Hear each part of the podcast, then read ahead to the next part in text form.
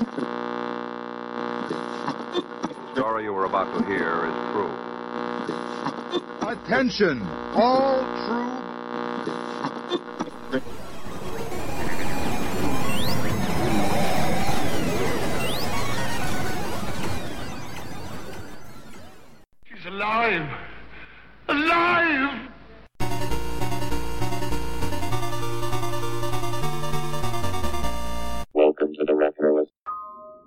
In our basement when I was growing up, we had all of these bookshelves. I must have walked by them hundreds of times before I decided to take a look and see what was inside them. What I found were unexpected titles books about archaeology, books about space travel and UFOs. These fell well within my area of interest, and I was riveted. I scooped up as many as I could and took them to my room and started reading them. At first, it didn't occur to me where did these books come from? But then, slowly but surely, it dawned on me. These books belonged to my parents. These were things my parents had been interested in. Suddenly, a lot of things began to make sense, like why we watched the TV show In Search of. It would sit along other family friendly programming in our household as something that the entire family would gather around the TV and watch. No adult ever commented on it, but there it was, week after week, something we'd watch. The music would come up, and then this documentary style format would be presented by Spock from Star Trek, and I couldn't look away. A couple of years ago, I was listening to a coworker who said that they had decided to get rid of all of their books. They no longer read books on paper, they had moved completely to tablets or e readers, and they were joking that they didn't know what to do with all these bookshelves that they had. Part of me was sad to hear it because I like to hold a book, but an even bigger part of me was sad because I find household libraries so interesting.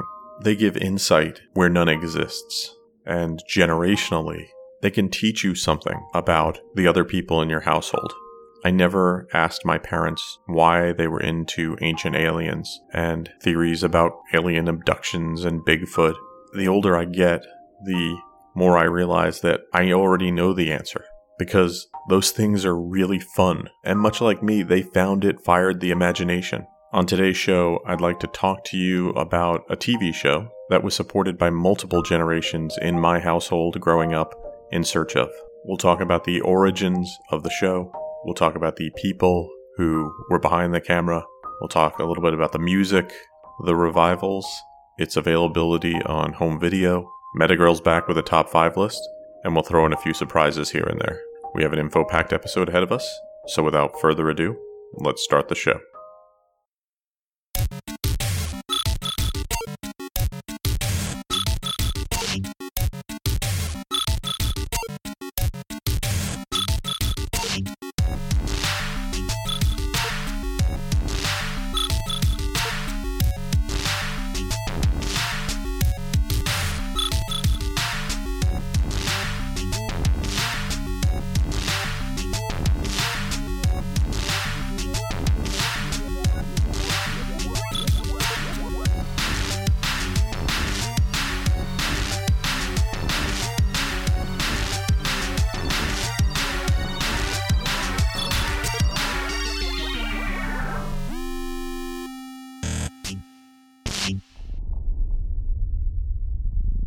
Lost civilizations, extraterrestrials, myths and monsters, missing persons, magic and witchcraft, unexplained phenomenon. In search of cameras are traveling the world seeking out these great mysteries. This program was the result of the work of scientists, researchers, and a group of highly skilled technicians. In Search of was a television show that ran weekly from 1977 to 1982. It focused on unexplainable or mysterious phenomenon in a documentary format. It got its start based on three one hour documentaries, but those documentaries would not have existed without a book. That book is Chariots of the Gods by Eric von Daniken. Eric von Daniken, who was born in 1935, is a Swiss author who has written multiple books that make claims that extraterrestrials influenced early human culture. This would lead to a best selling book. And I'm not just talking mildly best selling. This thing has sold millions of copies Chariots of the Gods, which was published in 1968. A copy of that book was on the shelves in my family's basement.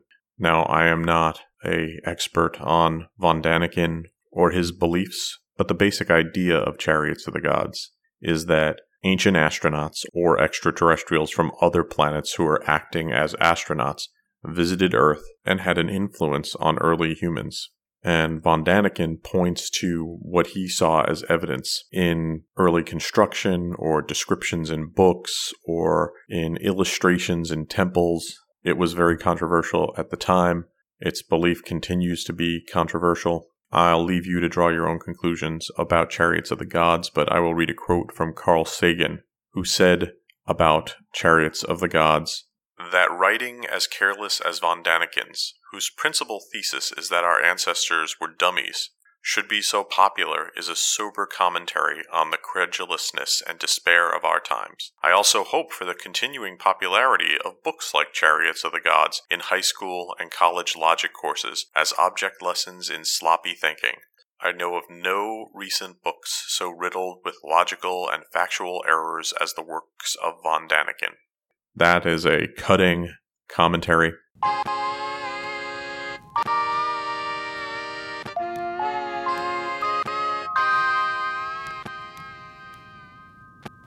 No matter what you feel about Chariots of the Gods, it resonated with people. And a lot of people have speculated as to why that is. Why in the 60s and 70s, books and TV shows and theories about aliens became so popular. Some speculated about the massive upheaval and changes of the 60s and people's loss of belief in traditional organizations spurred them to try to find new ways or to try to pull their old beliefs into the realm of science in a way that satisfied their more modern way of thinking. Whatever the reasons, these theories exploded in popularity. And while Chariots of the Gods would be one of the best selling books around the subject. There would be follow ups and lots of copycats.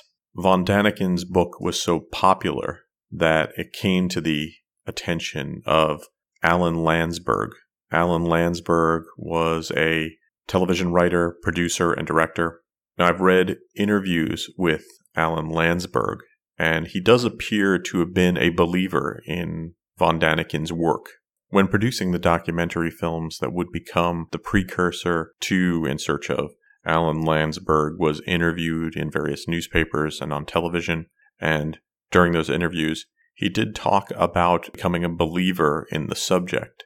And I'm not sure if he changed later in life. I did try to find interviews with him that went on later, but most of the interviews around him are centered around this time, and he would go on to write books about the subject that we'll talk about a little bit later. When discussing early culture, say, Landsberg talked about human skulls thousands of years old, which bear the scars of precise, sophisticated brain surgery, knotted ropes called quipu, on which the Inca were capable of making complex calculations. Go ahead, try to explain them. It appears that the very thing that Sagan says in the quote I read earlier applies here. His belief was that earlier humans must have been much dumber than we give them credit for. And therefore, that knowledge that they had, their ability to do these things that we think of as modern, must have been given to them by somebody more modern, or maybe even futuristic, or aliens. But Landsberg does have a caveat. He says, The show is entertainment. I'm not out to convert anyone to my way of thinking. On the other hand, and at this point, he pulled out a small Columbian figure that looked sort of like an astronaut that had been carved in gold more than 2,000 years ago. And he said, If you have a better explanation for this bit of statuary, I'd be delighted to hear it. What I like about these interviews is that the way that's presented is very much the core of In Search of. It doesn't give you an absolute fact. Instead, it gives you speculation wrapped in what could be a fact, and then says to you, Can you think of a better way to explain this? And of course, if you don't have all of the other information, you're not sure how to explain it, and it gets the imagination going, and that's what makes it so much fun.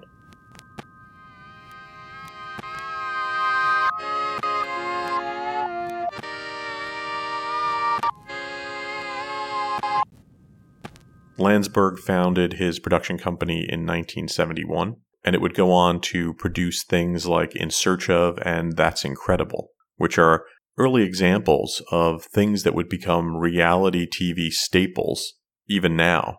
That's Incredible features stories about real people in a sort of pseudo documentary format, mostly documentary played for entertainment. And In Search of was about science, but cloaked in pop culture. And we see that sort of playing out on channels like the History Channel and the Discovery Channel almost every day now.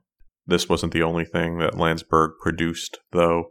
They had success in made for TV movies with the Andy Rooney film Bill and produced TV shows like Kate and Allie and Give Me a Break. On the big screen, their most well known release was the 1983 Jaws sequel, Jaws 3D. In 1978, Landsberg was acquired by Reeves Communication, and Landsberg would leave the company in 84. In 1990, this company was purchased by Thames Television for $89 million. Eventually, the rights to the company's library of productions would come to be owned by Fremantle, which is a production company that is doing quite well right now. Landsberg got his start as a documentary filmmaker after gaining experience at the Army Radio Network. His film Kennedy, The First Thousand Days, was extremely well received at the 1964 Democratic National Convention, and he is considered one of the early television documentary pioneers. Working with organizations like the National Geographic Society and individuals like Jacques Cousteau, all of this experience would make In Search of, while simple, also a well polished package this wasn't an amateur throwing together shots. This was a professional who was potentially a believer in the subject, and the end result was just a joy to watch. The works of von Daniken would lead Landsberg to produce one hour TV documentaries. The first one was in 1973, and it was called In Search of Ancient Astronauts, which is based specifically on Chariots of the Gods. The next one is In Search of Ancient Mysteries, and then the next two came out in 1975 In Search of Ancient Mysteries and The Outer Space Connection. These subjects and episodes of In Search of would later be turned into books by Landsberg, some of them pretty good selling books. In total, from 1974 to 1979, he would release 13 books, starting with In Search of Ancient Mysteries in 1974 and ending with Death Encounters in 1979.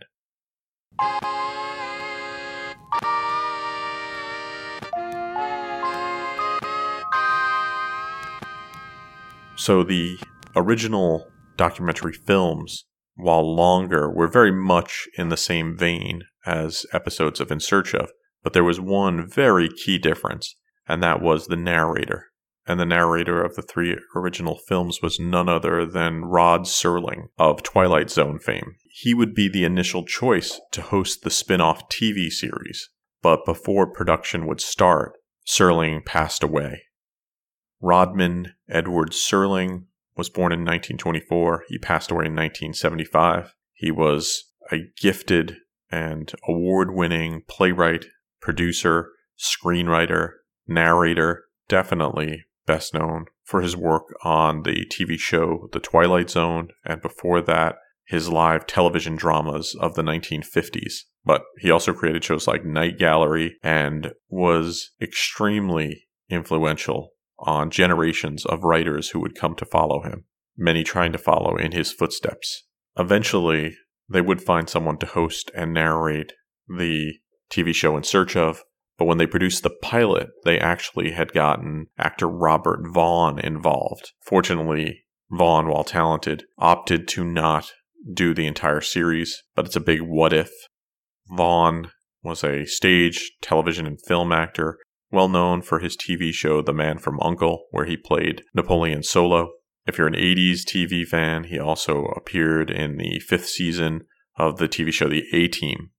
With Serling's unfortunate passing and Vaughn declining to host the series, Leonard Simon Nimoy stepped to the plate and knocked it out of the park Leonard Simon Nimoy, who I've done a episode about should check that out, is by far best known for playing Spock on many versions of the Star Trek franchise. It's a character he portrayed in film and television for almost 50 years, from the pilot in the 60s to a final film performance in 2013. He would also go on to direct, write, and he was a very talented poet and photographer. To say that the character of Spock is well loved is an understatement, and that same thinking might also be applied to Mr. Nimoy, who is well remembered and celebrated. And so, In Search of was very lucky to get him as the narrator and host of the show.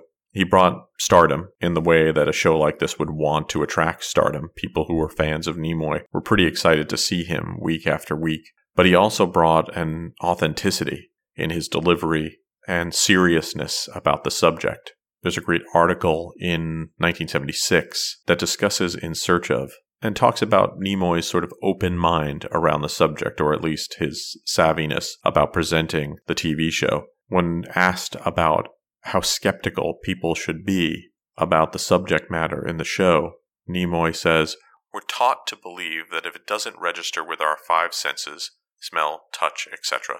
it doesn't exist. Not true. When a tree falls in the forest and there's no one around, does it make a sound? Think about it. What I'm trying to say is there are possibilities of perceiving things in new ways. Our methods of perception are very limited. He would go on to present the show throughout its entire run. It's truly one of the joys of watching it is his presentation. Nimoy would actually write an episode of In Search of, the episode about Vincent van Gogh.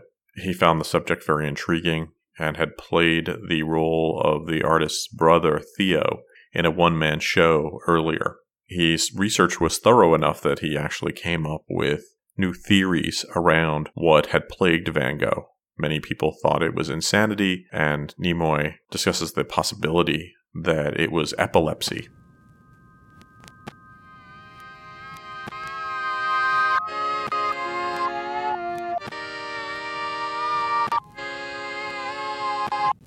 I've talked a lot about the people behind the show and discussed a little bit about what the show is about. But if I haven't stated it clearly enough, this show is about weird things UFOs, Bigfoot, the Bermuda Triangle, ghosts, things that didn't have proof for existence. And the show's objective was, according to Nimoy, to present the most complete information available and leave the audience to draw its own conclusion about some of the world's wonders. In the promotion of the show at the time, there's lots of language around this. Not saying, hey, the things we're presenting are facts, but instead saying, we're just going to give you a lot of information and you're going to fill in the rest. It was an idea that was way ahead of its time. And as I mentioned, it is something that we see on a lot of modern documentary style entertainment.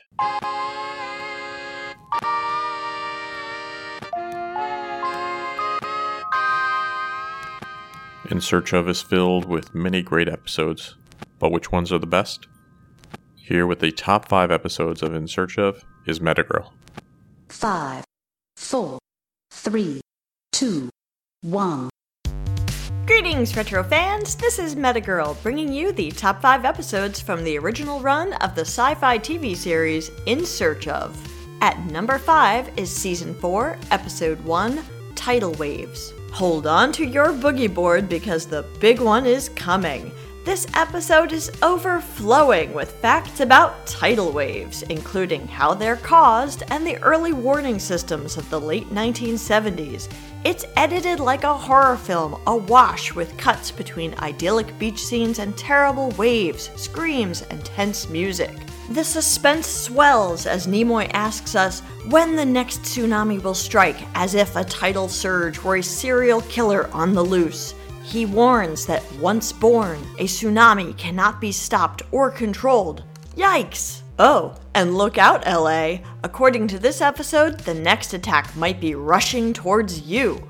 Number 4 is Season 1, Episode 21 UFOs. Unidentified flying objects, or UFOs, are core curricula for In Search of. In this episode, we learn of various sightings, including Kenneth Arnold's famous 1947 observation, from which the term flying saucer originates, as well as shiny saucer sightings over Mellen, Wisconsin, and Big Chimney, West Virginia. The real mystery is why UFOs gravitate towards small towns with awesome names. You'd better watch out, Ketchup Town, South Carolina. Number 3 is Season 3, Episode 10 Bermuda Triangle Pirates. Many boats have mysteriously vanished in the notoriously treacherous Bermuda Triangle. These disappearances are attributed to assorted spooky legends, which we hear all about in this episode, including the fact that none have ever been proven. One more earthly theory explored is that missing vessels were hijacked by plundering buccaneers. Yes, it's possible that pirates commandeer at gunpoint seductive sailboats and yummy yachts and then disguise the vessels to escape detection. They later resell the stolen craft to the only buyers keen for such illicit merch drug runners. Spooks or crooks, either way, beware the triangle, my seafaring friends. At number 2 is Season 3, Episode 16 The Money Pit Mystery. Long before the History Channel's The Curse of Oak Island reality show, there was In Search of, covering the mysterious pit of lost treasure that has intrigued searchers for hundreds of years. We unearthed the history of Oak Island, Nova Scotia, believed to be haunted, dangerous, and full of, as Nimoy puts it, fantastic wealth, buried in a pit. Various elaborate excavation efforts are explored via colorful reenactments and interviews. And the number one episode of In Search of is Season 5, Episode 1 UFO Cover Ups. This episode is packed with alluring hearsay and supposition about enigmatic skycraft. From the saucer crash in Roswell to Project Blue Book, the Air Force's investigation into UFO phenomenon, from heavily redacted government documents to conspiratorial military cover ups, from frozen ETs stashed in top secret military installations to the engineering of saucer shaped flying machines here on Earth, this episode showcases the best that the program has to offer pure fun. And there you have it, the Retroist's top 5 episodes from the original In Search of. Until next time, list fans, this has been Metagirl.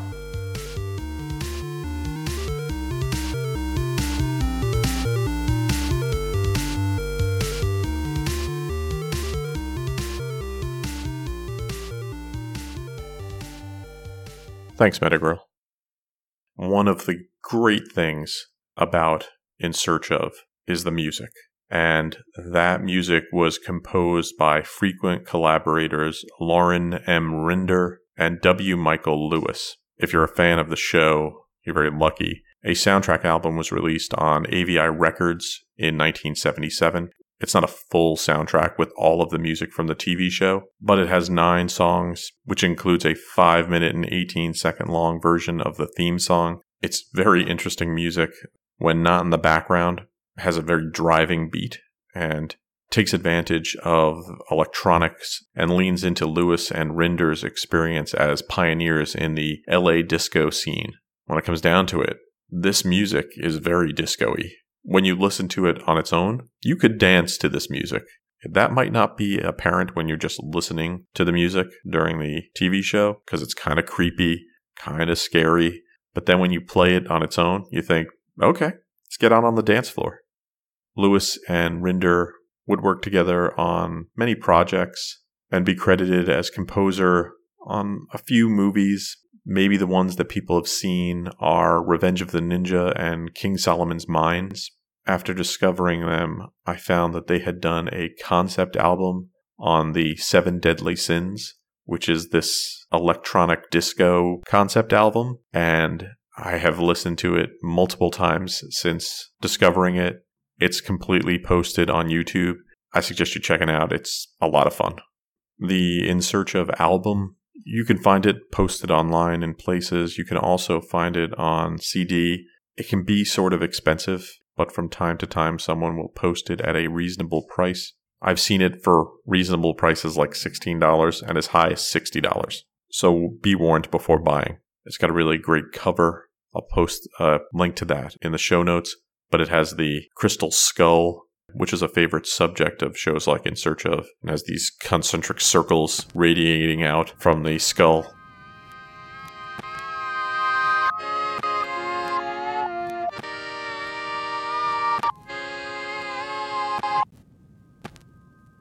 The show was released on April 17th, 1977, and would run till March 1st, 1982. And the show was a half hour format, so each episode's about 23 minutes long. During this original run, it would have 144 episodes. The show was syndicated, meaning it wasn't produced specifically for a channel. In my area, I believe it was shown on WNBC, which was the NBC affiliate in our area. Now, I said it had 144 episodes during its original run.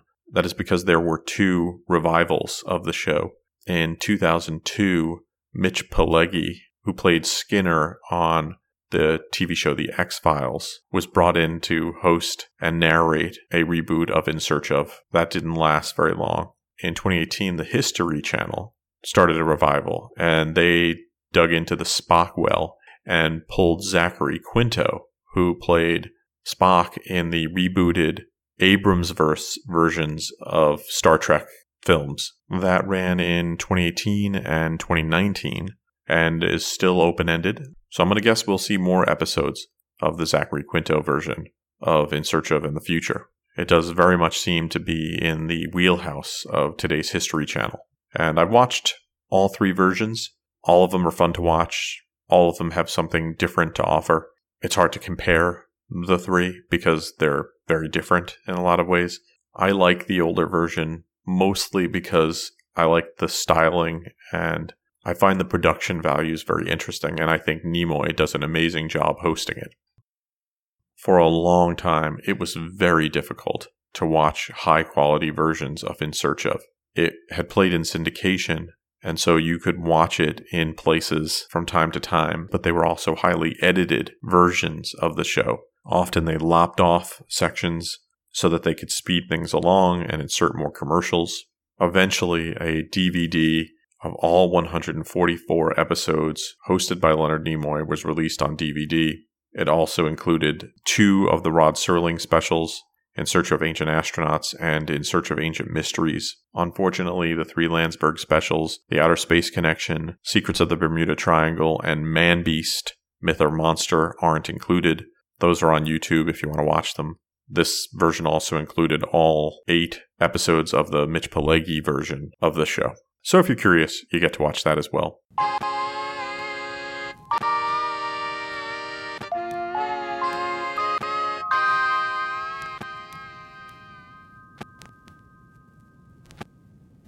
In Search of was a very interesting show and much more influential than you might realize upon first watching it. You really need to watch it and then put on the Discovery Channel or the History Channel, and you can just see how much they borrowed from the work of Landsberg. He was an absolute pioneer in this type of entertainment. Your taste in television shows may vary, your interests may vary, but I think if you give In Search of a chance, you might like it.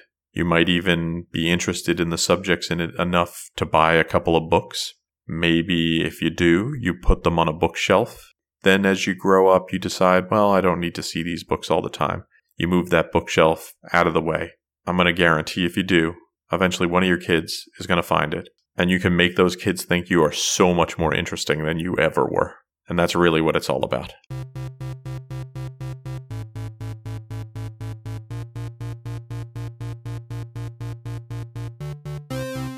Thanks for listening to the show. For more retro fun, you can drop by the website at retroist.com. You can follow me on Twitter. I'm at twitter.com slash retroist.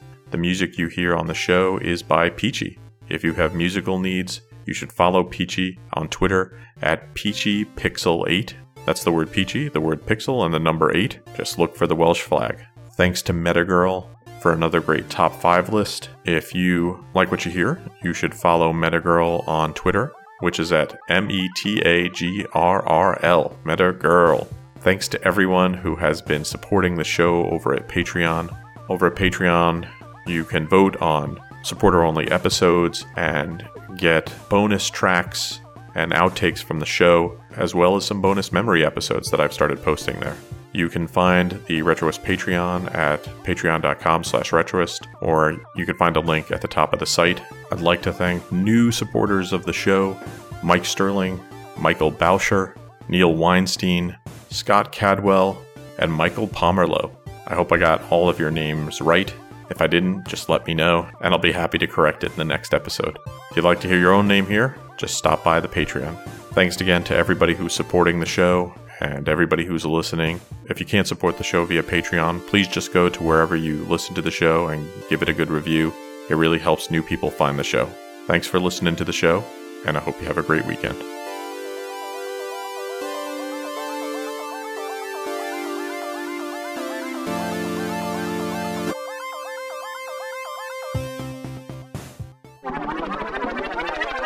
The Retroist microphones are traveling the world, syncing out old stuff. Forget it. This has been a Retroist production. Goodbye.